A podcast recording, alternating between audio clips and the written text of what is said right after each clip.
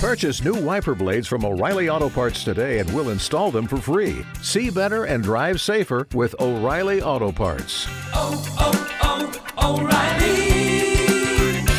O'Reilly Auto Parts.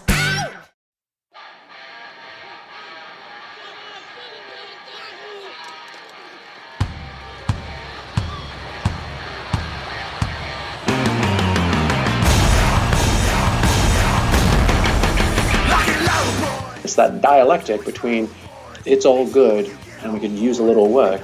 It feels like it's between those two banks that that's the path to hyper-accelerated growth.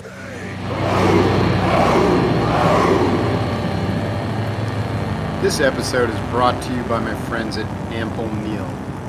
Ample is a new entrant into the meal replacement market.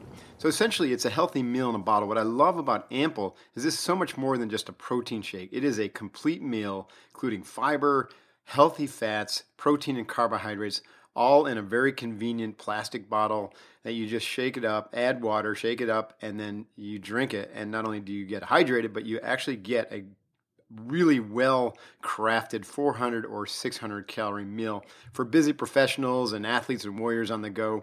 This thing is fantastic. I believe it's going to replace the M R E for the military because it's healthy. It's actually made out of very, very healthy, non-G M O, nothing artificial. You know, the fats are from like macadamia nuts and, you know, all sorts of good stuff in this thing. So terrific, terrific uh, new option for those of us who train hard and are busy professionals and sometimes just literally have to grab something and go. So at least we're going to get a complete meal now with Ample Meal.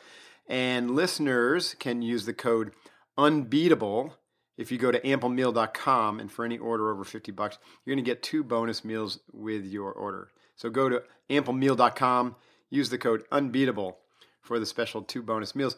And trust me, I use this every day now. It's it's become my go-to, and I love it. So Ample Meal is awesome. Thank you, guys. Thank you, Connor, uh, for creating this cool new food source. Hoo-yah, out here. Hey, folks. Welcome back. This is Commander Mark Divine with the Unbeatable Mind podcast. Thanks so much for joining me again today. Do not take it for granted. I uh, really appreciate your time and attention in this distracted world as we develop our skills to tap into an unbeatable mind. And I'm super stoked to have Jamie Wheal again uh, on this show. I mean, actually, I was pretty certain, Jamie, that we had done a show before, and we couldn't find it. So maybe I was just I imagining like, that. No, you know what it was? We had an extended, probably hour-long conversation that could have been recorded, and I just don't think we did. That's right. It was so long and so engaging, I could have sworn that we had done a done a podcast. So Jamie, along with his co-author, Stephen Kotler, are the authors of the upcoming book, Stealing Fire, which is all about a subject that's near and dear to our heart, which is uh, the flow state. How do you access flow state? What's it all about? And how is it used in um, performance and in special ops? And I mean, it's going to be so cool to talk to Jamie about this new book and his research. And uh, because you guys know, that's something that we are very, very tuned into with Unbeatable Mind. So let me give you a little uh, formal background on Jamie. So Jamie, uh, you're an expert in peak performance and leadership. Uh, I imagine you've trained a lot of uh, people and, and talked to a lot of people in those arenas. Uh, you specialize in neuroscience and this application of flow. You've advised folks from the U S Navy and Special Ops Command, uh, Red Bull. I think I know some of the folks you work with over there. Uh, some uh-huh. of the major league sports teams like N F L, N B A, et cetera. And um, also big corporate executive teams like Google and Y P O and Deloitte, you know, some of the same people that I'm starting to talk to. I think we have a ton of intersection, ton of really cool things um, that are going on in this arena. So Jamie, thanks for your time today. I really appreciate you making the time to come on the show. Absolutely, Mark. It's, I mean, it's truly an honor to be here. Yeah. So I've known you now for a couple of years, and um, last time we talked, you had recently launched the Flow Genome Project. Is that mm-hmm. right? You still is that still kind of the umbrella for your work with uh, with Stephen uh, around flow, or is that absolutely? Okay. Yeah. No, that that that is our that is the sort of big house under in, in which all these things live, and and really the reason it has that name is literally how can we map and measure the genome or the building blocks right. of peak performance states. And then how do we reverse engineer them? So instead of them being kind of magical and mystical, um, how do we understand their mechanisms? And then how do we train into those mechanisms? And so that we can have more access to them for greater impact and greater consistency in our life and work. Okay. So let's just, just, you know, really, really start out with some fundamental basics and maybe some definitions for the listeners. Uh, mm-hmm. What would you say that flow is? Like, how would you define that? Sure. Well, our kind of standard working definition is it's a non-ordinary state of consciousness, meaning it's different than regular waking state. Right. And it's a state in which um, you tend to have heightened focus, pattern recognition, reaction time, and, and a host of other performance benefits. So you're kind of kicking ass and taking names. And it also tends to feel uh, deeply rewarding, not necessarily in the moments you're in it. In the moments you're in it, you might not notice feelings or sensations at all. It can be literally a moment of no, of selflessness.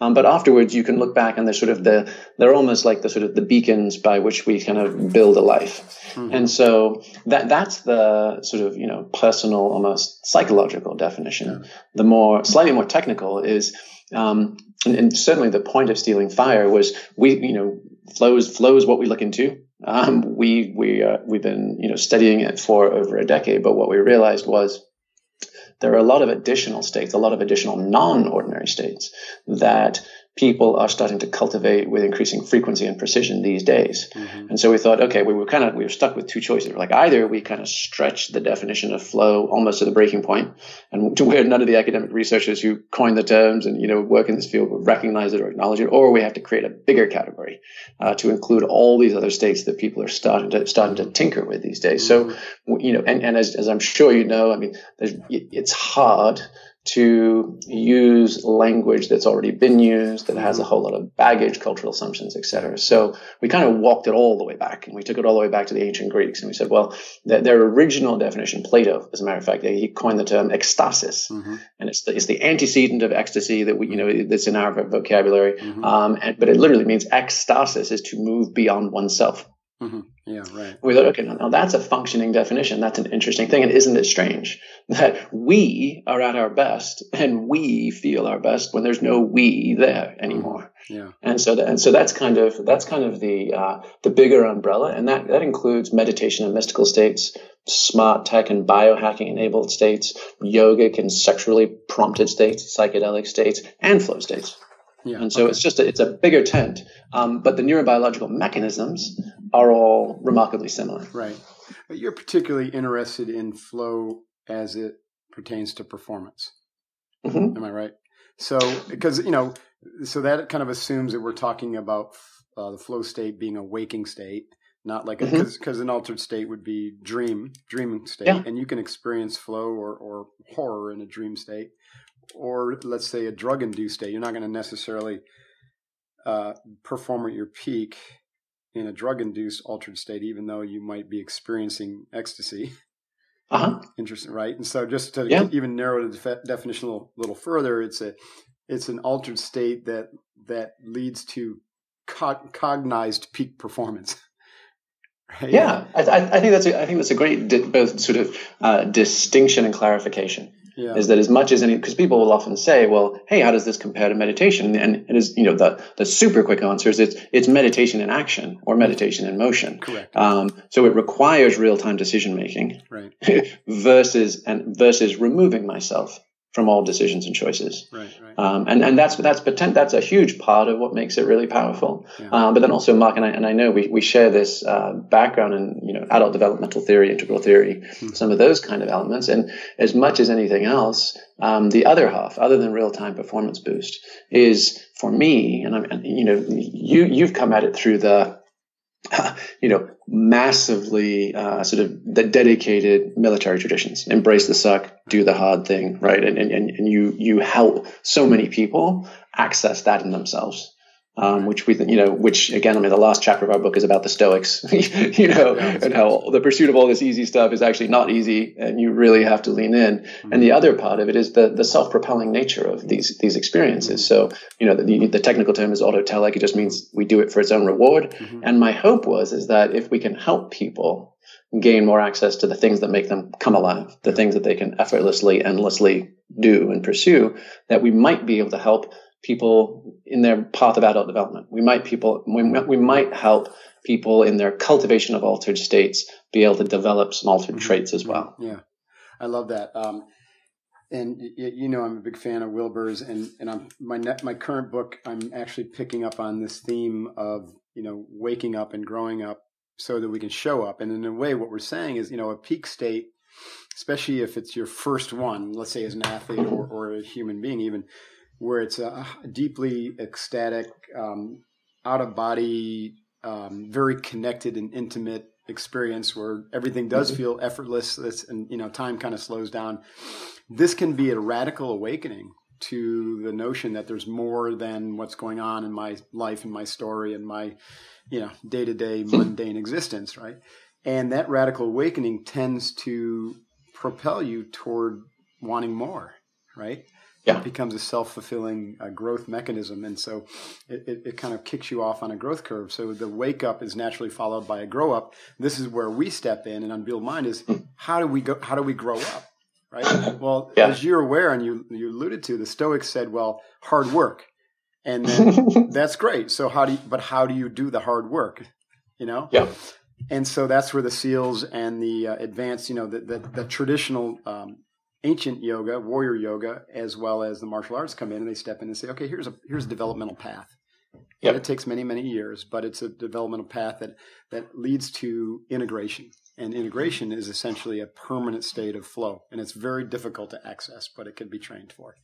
And I think that's where you and I have so much uh, interesting things to overlap and talk about is I have this strong belief that flow can both be a state and a stage of yes. development, right? And that yes. it's, it's what we experience when we tap into the whole mind and the whole life experience.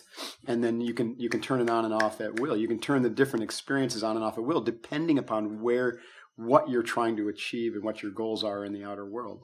So anyways, I went off on this bit, little bit of a dialogue there, but I just thought it would be important to kind of frame it in this, in the sense that you referenced the Navy SEALs and some of the work that the SEALs have done in, in using the tools to trigger flow states. And um, I, I've kind of picked up on that theme, not necessarily with the hope of just triggering a flow state, but de- developing people to that highest stage of integration. And I think that um, I'd love this book to... Um, to provide some um, maybe additional resources. I don't really have a ton of connection with some of the technical or the, let's say, um, you, you actually talk about uh, neurofeedback and neurobiology and uh, float tanks, as well as, you know, ayahuasca and, and mushrooms, you know what I mean? How do all those, yeah. you know, let's let's go through kind of the, the different things that can, um, that people are tapping into to try to trigger growth and flow.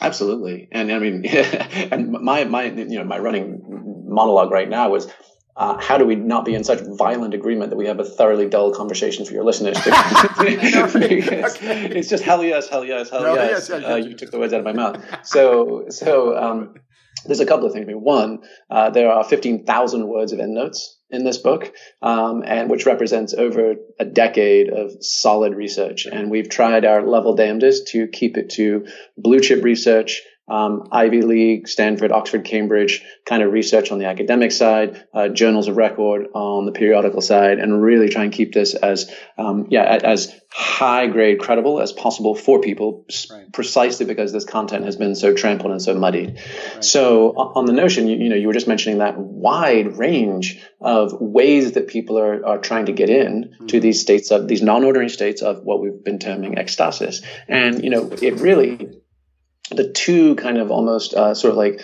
you know, Scooby-Doo kind of clues for us, you know, that, that really were like, we were like, wait a second, what is going on here? And is there a there there? Is there something for us to investigate? Mm-hmm. Were, was our visit to DevGru in Virginia Beach mm-hmm. followed really shortly, probably three, four months later, by a visit to the Googleplex. Mm-hmm. And the first was, you know, we were getting to, we had, we had been invited by the commander of the teams to, to come and see if we could offer any uh, insights, and we're like, what the hell? What on earth will we have to teach these guys? But we'll do our level best. Mm-hmm. And so we showed up there, and we were toured around the Mind Gym facility. Mm-hmm. So it was all, you know, the most interesting biotech, um, a lot of a lot of tools we'd seen, a lot kind of academic and research grade heart rate variability and E E G monitors, and you know, things from Nike and things from other stuff that brands that people are familiar with. And it was just all ways to help those guys recover from deployment, mm-hmm. you know, enhance learning, um, increase cognition, do all of the things we're talking about, like train their inner game. Mm-hmm. And, and it was, it was you literally, I mean, it was, it was a moment I'll never forget. It's an, it was an L-shaped facility.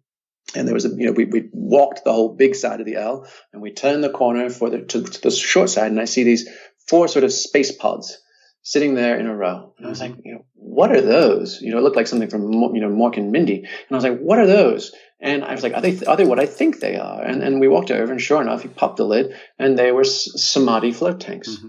And which, if, if folks aren't familiar, and they've, they've kind of made a huge resurgence lately, but sensory deprivation tanks, mm-hmm. you know, you can find them in most major cities these days. They're filled with buoyant Epsom salts, and you can float suspended mm-hmm. in complete blackness and no other sensory input. Yeah. And they were designed in the nineteen sixties by Doctor John Lilly.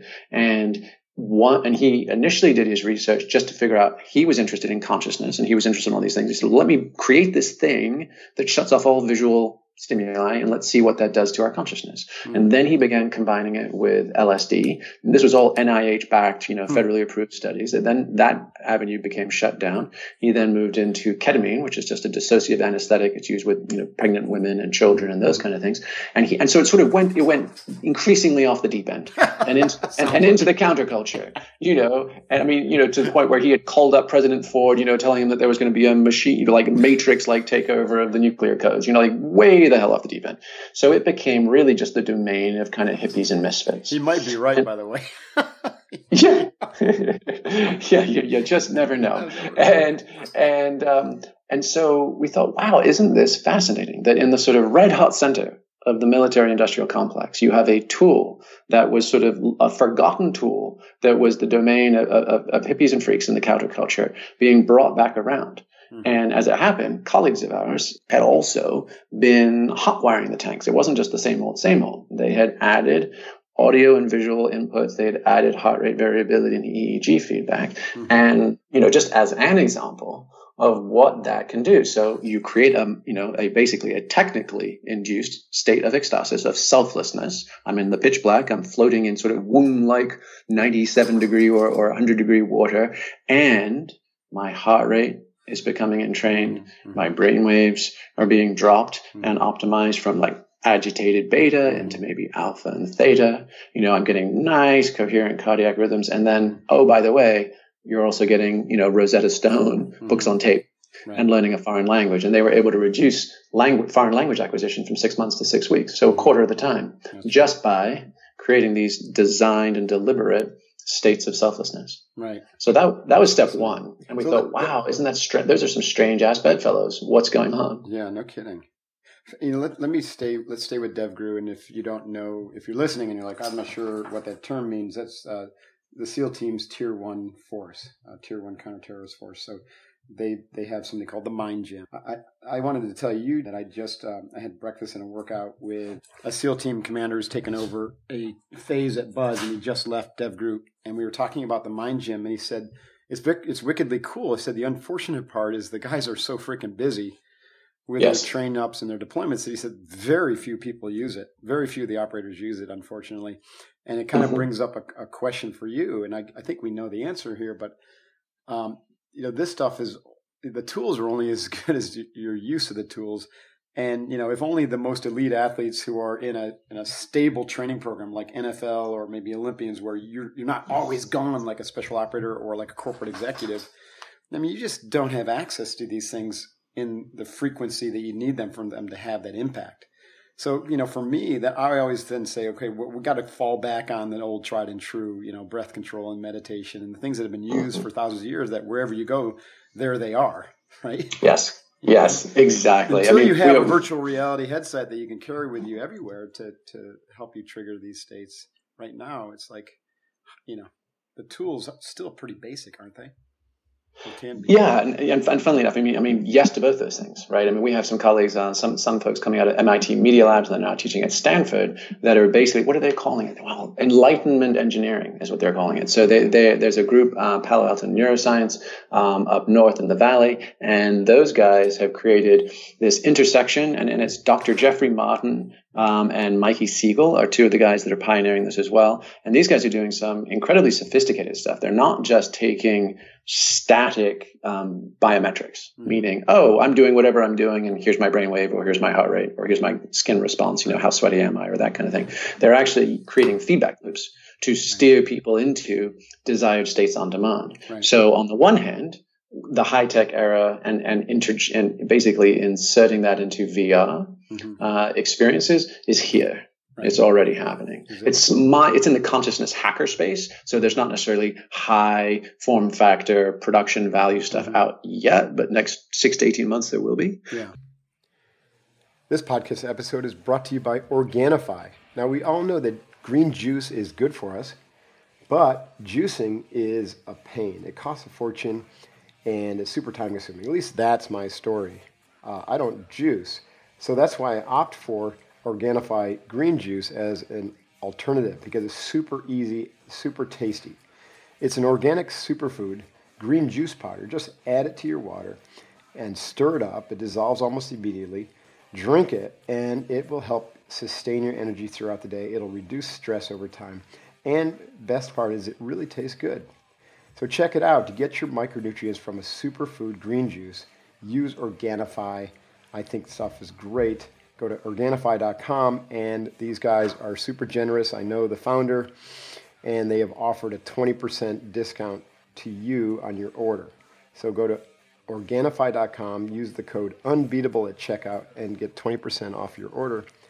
And uh, that link is also listed below in the show notes to this episode. Organifi dot com. Hoo-yah.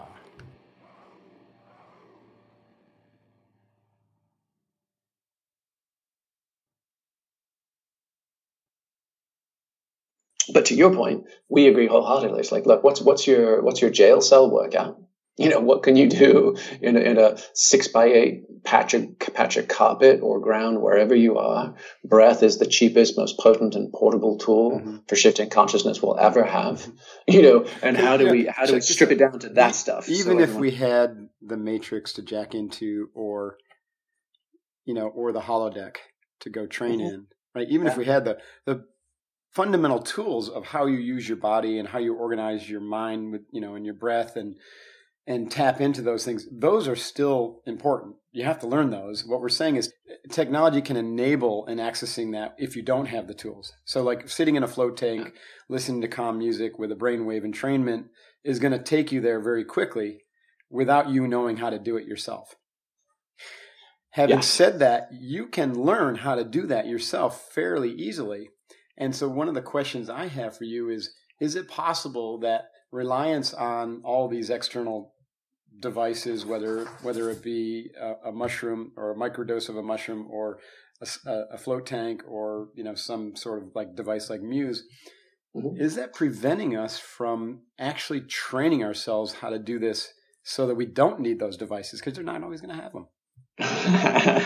Well, once again, once again, preaching to the choir. I mean, I think we may be of a certain generation that that, that hangs on to those old those no, old school right. notions. Let's not I mean, let those right. go. We want that. We need that. I mean, you know, I, I was we doing. Can't I was hack doing, our way to enlightenment. I don't think, I, honestly. Exactly. I mean, I mean, I, I turned my nose up. The last uh, ski mountain, the last ski guide training I did with the A M G A, the American Mountain Guides Association, which is a pretty balls out organization in that space. And it was there was a bunch of millennial hot shit, you know, ice climber guides, and they all just had G P S's. None of them knew how to read a topo map. None of them knew how to shoot a bearing on a compass. And I'm like, are you kidding me? That's you amazing. Know, and they, they couldn't dig snow caves. They just popped up their ultralight carbon fiber tents and called it a night, you know? And I was like, you guys, you you, you haven't earned these yeah. turns. Well, they're so, going to have so, to experience a little hardship before they learn that lesson, I guess. Well, exactly. Like what happens when lower sats go down and then you're like, we're all lost. We haven't been paying attention. Mm-hmm. So so I, I would agree with you, but I, I think there is a potential both and. So, you know, I remember when I was, gosh, what, in elementary or middle middle school, you know, being taken to one of those big RAND,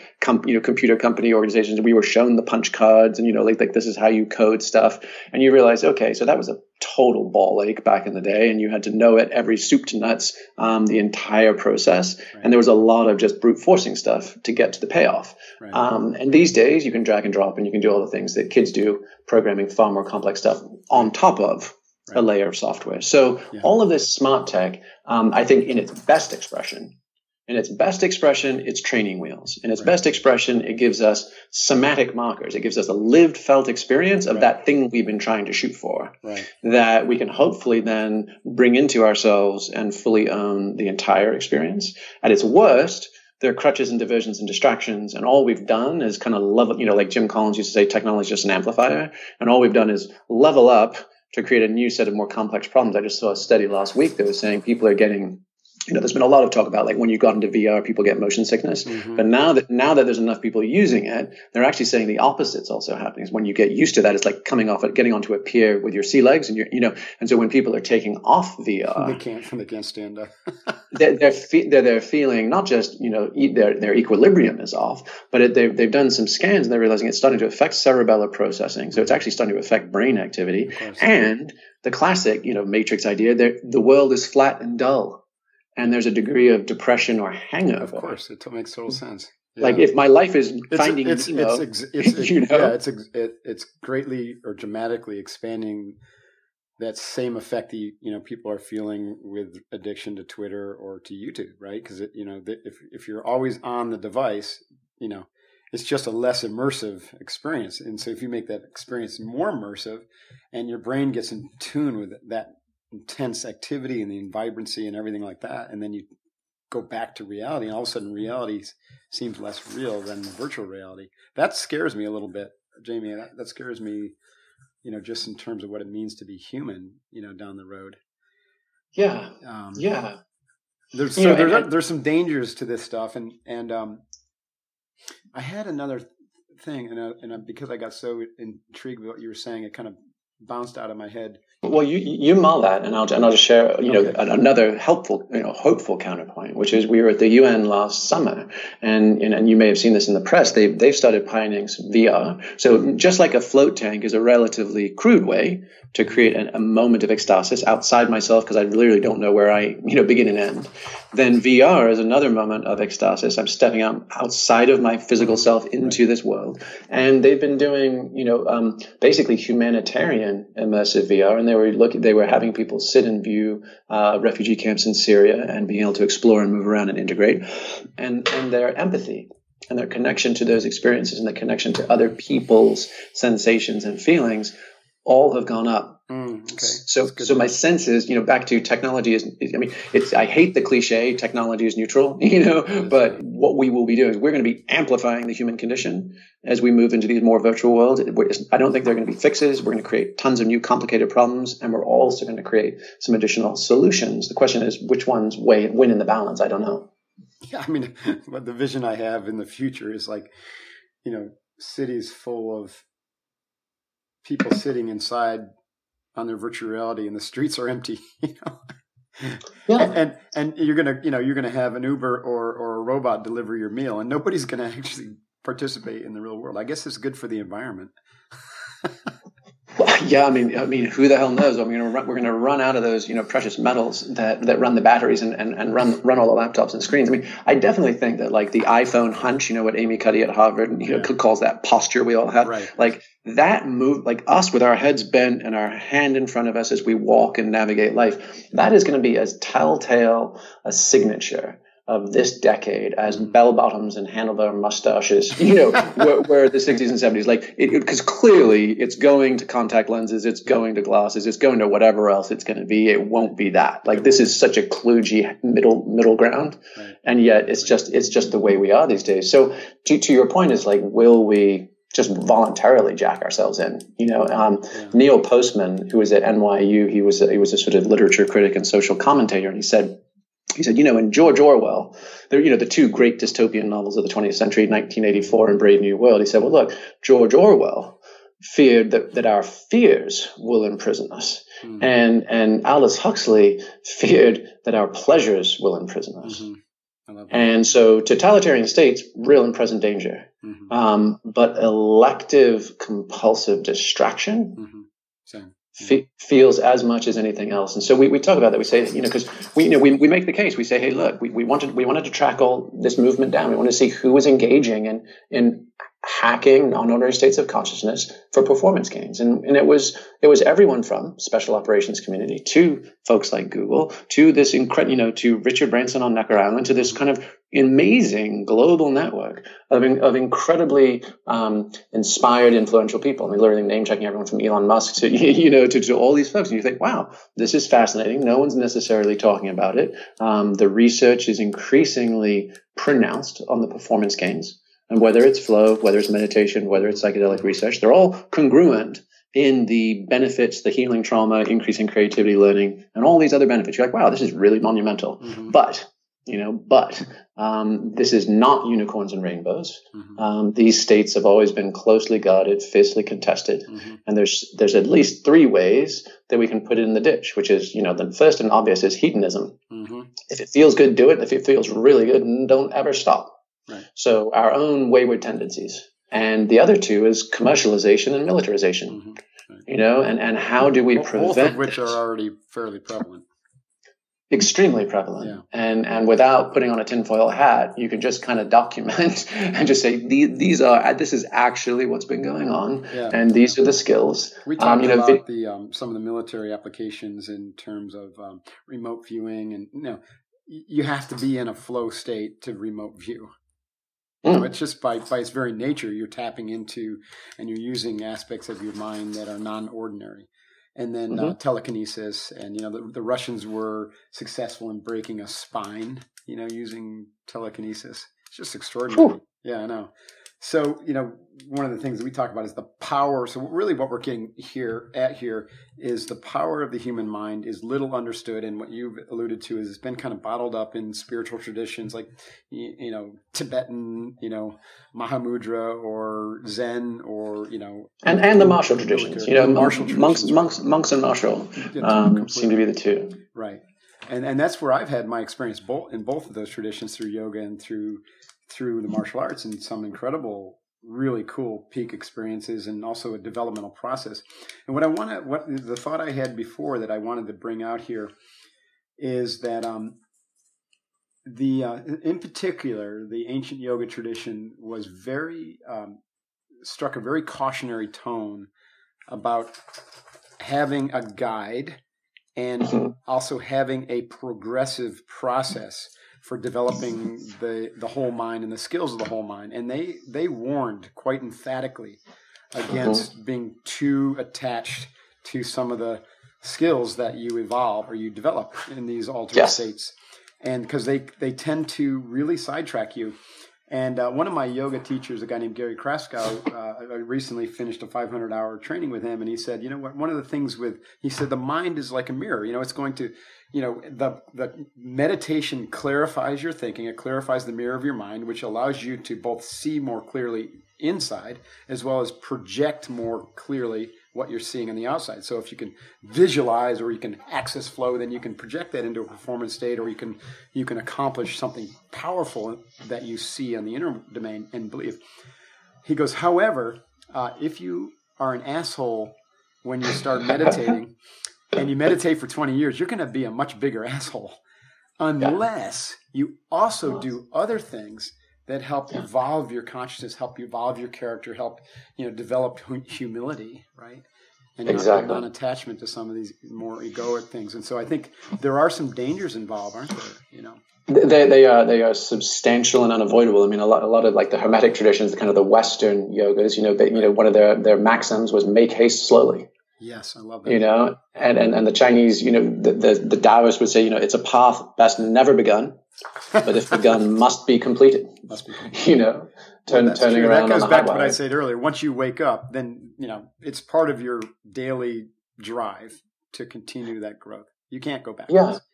Yeah, and, and as a matter of fact, I mean, that's literally, that's that's the last chapter of our book. That's how it ends. So so the last section of the book is to say, okay, we've established the cases. We've made, you know, why now? Because of these intersection intersecting trends that are happening. Right. Um, but so what? And right. and really, that, so what is, you know, uh, I don't know if you've come across Tim Wu. He's a, he's the law professor at Columbia who coined the term net neutrality, which is obviously sadly back in the news cycle again. Um, but he also wrote a book a few years ago called The Master Switch. And he made a case that any information technology, from telegraph to radio to T V, film to the internet, starts out utopian and democratic. Mm-hmm. And everybody thinks it's going to change everything. And they end up hegemonically centrally controlled. And we make the case in the book that it, being able to hack or access ecstasis on demand, which is pretty much available these days, mm-hmm. um, is now a perceptual information technology, hmm. right? We use it to access higher levels of cognition, insight, uh, and, and information. It's big data for our minds. And, and so if that were true, you know, if you're willing to make that leap, then we should presume that the very same dynamics we've seen repeated time and time again with all other, you know, practices will happen again. And that's the his the idea is who controls the master switch mm. for the platform. Interesting. Right. Yeah. And and sort of it's he who controls the spice controls the universe. He who controls the switch controls it all. Right. And so so our last chapter is is about the cautions. And yeah, and, and, and you know, if, if we're if we're all enmeshed and connected to a neural network as a global hive, and then the and then the uh, artificial intelligence takes over the code, then they'll control the switch. And ah, now that you just you just slipped down a rabbit hole there, didn't you? Didn't I? All right, sorry. Let me bring it back. I, I've been, you know. Yeah, I just don't like, know how many conversations you've had with your readers and how far along this particular this particular thread we are. But yeah, yeah, I won't go there. It, you know, I, I I don't know why. Maybe it's the whole last ninety days with the election cycle and everything. I've been, and you know, I'm a big fan of Peter Diamandis. He's a you know a friend and and um and you know. His work with technology has just really opened my mind about where we're going in the next thirty years. And so that's why this yes. conversation, to me, let me throw this out. To me, the, one of the urgent drives for me with my training with Unbeatable Mind is to get people to realize the vast potential that they all have, that everyone has, the vast potential of the mind when we can train it to open up these altered states. And then, as, as I said earlier, to, to grow up, you know, clean up our, our emotional past, open up to our full intuitive power and show up powerfully and, and lock that in as a permanent stage of development. You know what I mean? An, yes. an integral stage of development where we can make good decisions. And one of those decisions that we're going to have to make is how to navigate and dance with technology as it grows more and more complex and sophisticated and, and maybe even become self-aware down the road. And rather than just blindly plugging in and losing our sense of self and what it means to be human, and a lot of talk about, you know, the human race essentially on the verge of, you know, becoming a new thing like Homo sapien yeah. tech, you know, Homo sapien A I. You know, if we can evolve ourselves quickly, then yes. we can we can kind of dance with that and, and keep pace with technology, you know what I mean, and, and make better decisions. And we make that case. We're like, look, okay, there's slow and steady and there's fast and loose as far as like paths to waking up.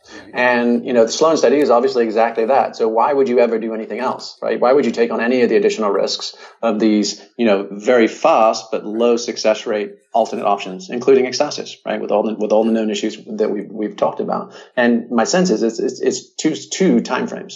One is just human developmental time frame, mm-hmm. right? The sooner we wake up in these bodies of ours with, oppos- with opposable thumbs and prefrontal cortices to deploy for the greatest good, um, the better. I mean, it was one thing if I suddenly switch on at seventy-five and I'm toothless in a rocking chair on the porch. That's nice. You know, my grandkids might enjoy it, but I haven't, you know, like my arc, my, I'm, I'm out of my power band, you know?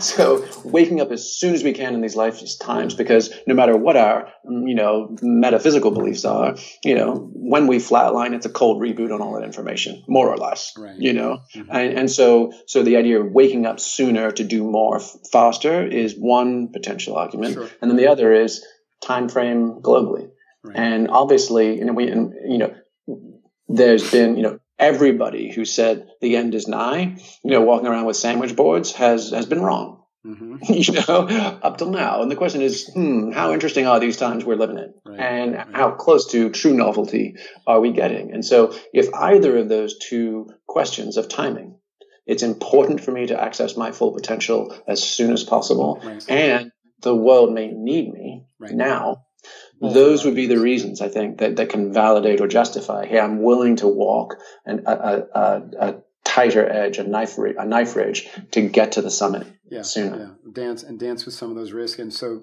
so you're providing people um, full disclosure, you know, on the benefits and the risks, as well as some of the tools.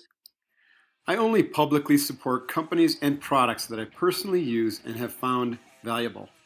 So I wanted to tell you about Qualia. Now, I'm not a supplement geek. I don't find them useful if I'm fueling properly. But when it comes to my cognitive strength and brain health, I am excited about the emerging industry of nootropic supplements. I've been testing Qualia, designed by my friends at the Neurohacker Collective, for several months now, and it's on the bleeding edge of nootropic research and has become the one supplement that I won't go without on a daily basis. Qualia stimulates what's called broad-spectrum cognitive enhancement, which involves optimizing multiple cognitive variables simultaneously rather than focusing on a single variable. For example, it brings me greater ability to focus and makes me feel more connected while not diminishing my overall awareness of the environment. I experience a systematic enhancement of my brain's ability to take in and process information without any stimulating effect, which would make me feel agitated like caffeine or depleted after the effect wears off. Now, for a busy entrepreneur and athlete like me, it's a no-brainer to invest in my brain health with Qualia. You can get on the Qualia bandwagon with me by visiting neurohacker dot com. That's N E U R O H A C K E R dot com, and use the code unbeatable mind fifteen R. That's unbeatable mind fifteen R to get fifteen percent off the life of your order. Trust me on this one, you won't be disappointed with Qualia. Now, because we've gone off way, way, way into the ethereal and metaphysical, let's bring it back down to the ground for, for the listeners. And let's talk about, like, for some folks who still maybe not one hundred percent sure what flow feels like. Uh, you mm-hmm. you talk about four different kind of, uh, four, four different aspects, I should say, of mm-hmm. flow. Yeah. Selflessness, timelessness. Uh, Effortlessness. Richness. And richness. Yeah. yeah. So let's talk about those. What, what are that, what are those like for an individual in flow? Sure. Well, you know, I mean, there, there's both the psychological, what does it feel like to me? And then there's kind of the neurobiological, what's happening under the hood, right? right? But if you, if you use that as a helpful acronym to describe all of these non-ordinary states, stir. Right. The first is selflessness. Mm-hmm. And that happens when, um, because we shift states through whatever mechanism we do, uh, meditation, action, sports, mm-hmm. uh, a pharmacological intervention, smart tech, you name it. And, and, and literally like super smart tech where you like magnetic pulses go across your brain and just kind of knock out the waking self. Either way, my prefrontal cortex, which houses my executive function, mm-hmm. who I think I am, mm-hmm. all those kind of things, goes offline.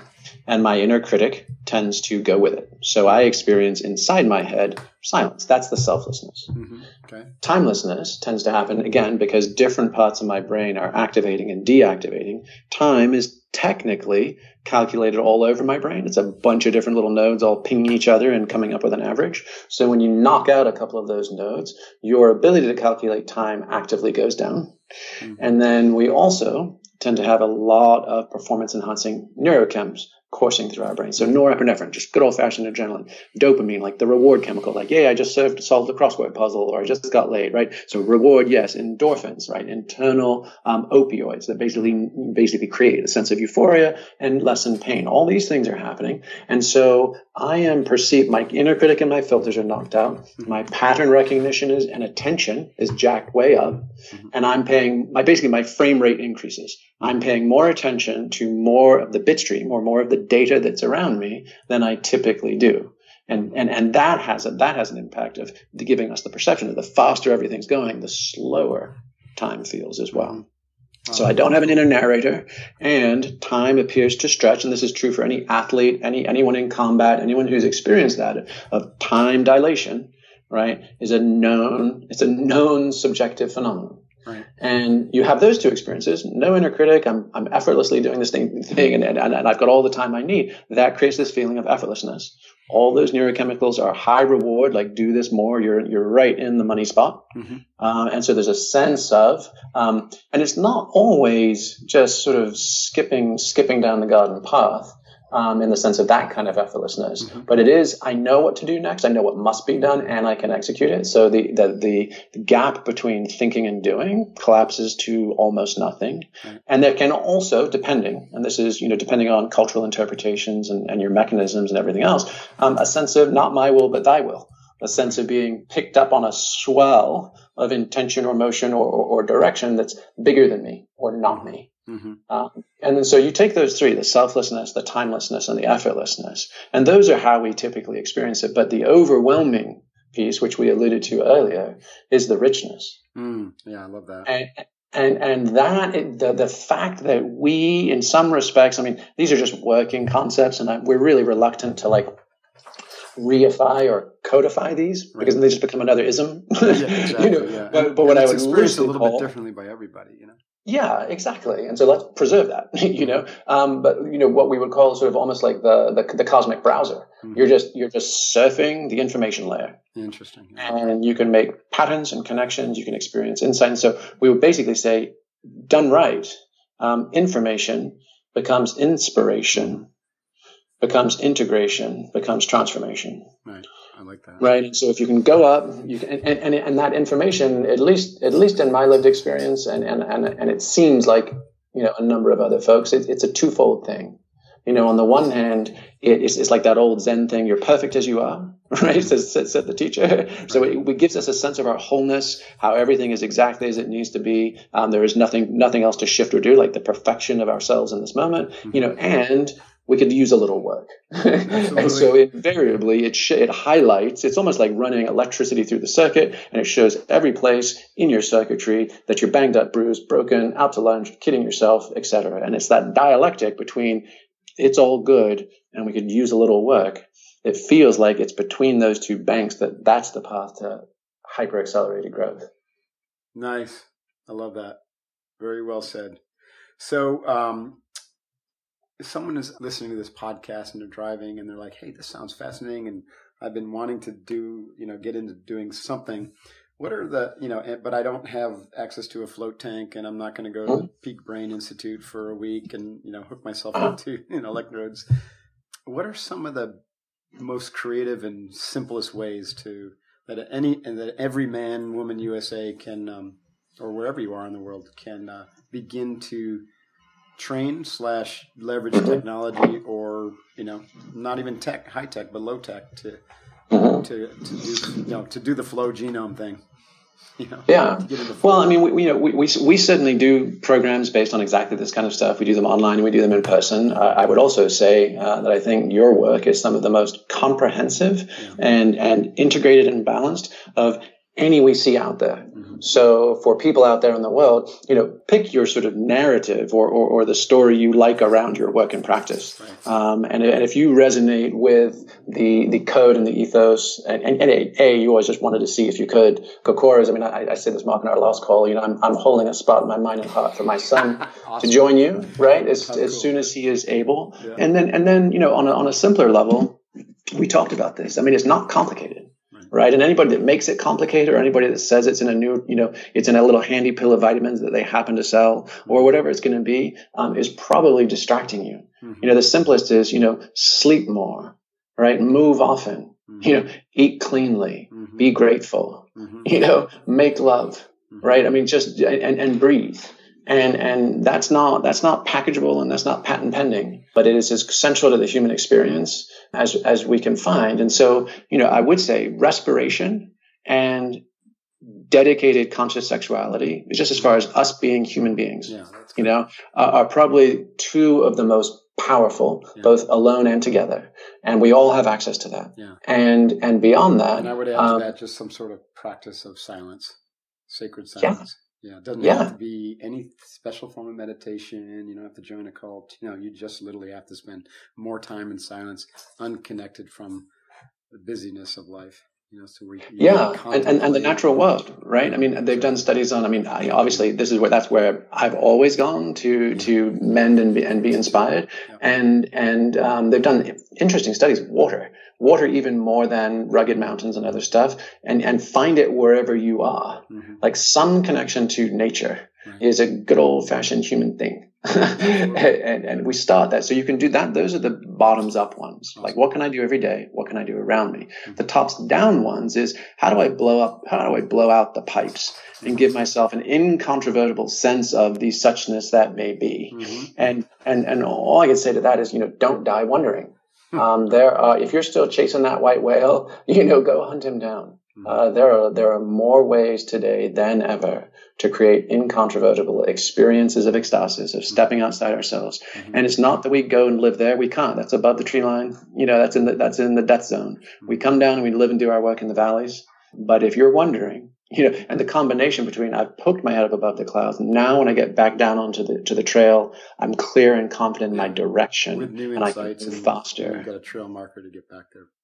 Exactly. Absolutely. I love that. And so some of those experiences could be like you referenced Burning Man or an ayahuasca journey or Kokoro Camp, right? Is a good example. Kokoro, I mean, Kokoro Camp would be a phenomenal like one, a nine-day Vipassana retreat, an ultramarathon. Right. Absolutely. Right. There are so many ways to push the limits of who we think we are and what we think we can do right. and and go do them.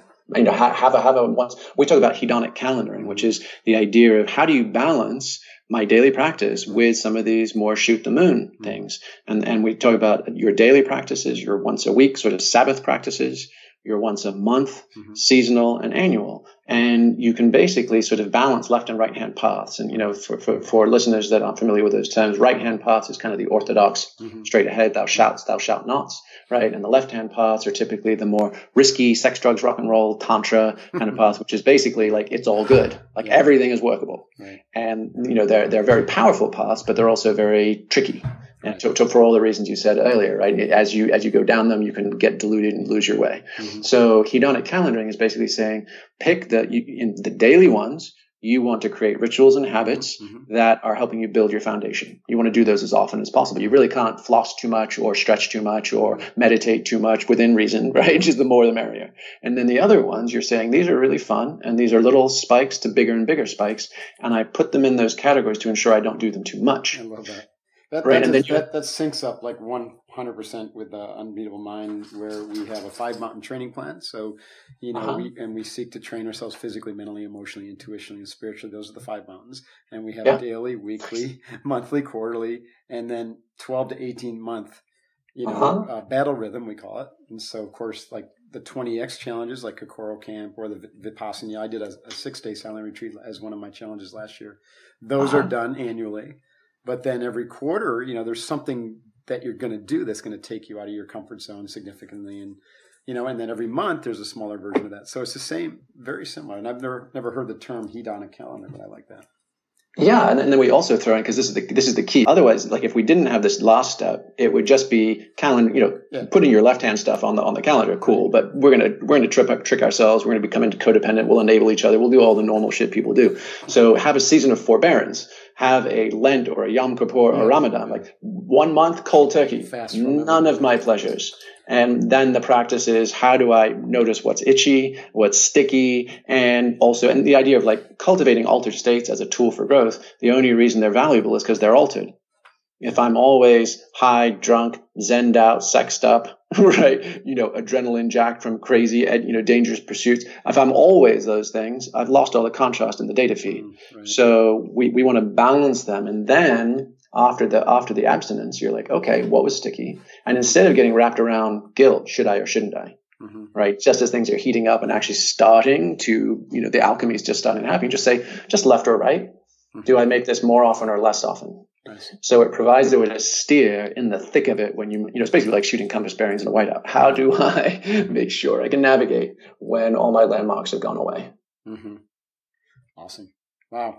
Well, we could keep going and going and going, but um, we've already been at this for, for about an hour. So I think people, yeah. you're going to break this into two podcasts or, or they're getting a little bit bored. So we'll, uh, we'll save something for next time. And maybe I'll see awesome. you, maybe I'll see you out in Eden when, the, when you work with the summit kind of folks next, uh, next week. That would be a lot of fun. We should try. Absolutely. To do that. Yeah. So your book is, uh, the, the, the website for your book, I think you told me earlier was stealing fire book dot com.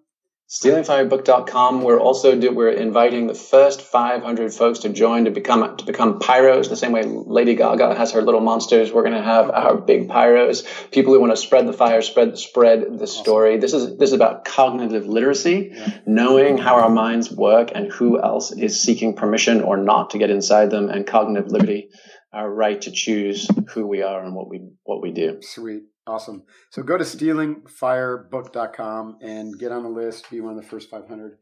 Uh, I'm going to go do that myself right awesome. now because I want to be uh, pyro. And um, people can learn more about you at Flow Genome Project. Just Google it, right? And Or yep. what's the best place to find out more about you? Yeah, absolutely. flow genome project dot com. And there's a free Flow profile, a big diagnostic that lets you know how you get into Flow Perfect. and the best ways for you to tune that in your life. Awesome. Jamie, great work. I can't wait for the book to come out February twelfth, and I'm excited to read it myself. And I look forward to having, you know, this conversation multiple times and doing some work with you guys. And, and it's really, it's definitely extremely important and timely. And, you know, so let, let me know and let us know here how we can support you. Thanks, Mark. Yeah, really appreciate it. Yeah. Appreciate it, Jamie. Wow. Lock it low, boys. Time to explode, boys. Make sure you get home, boys. They got your back, the pride of the fleets, the bright swinging frogmen of the U T T.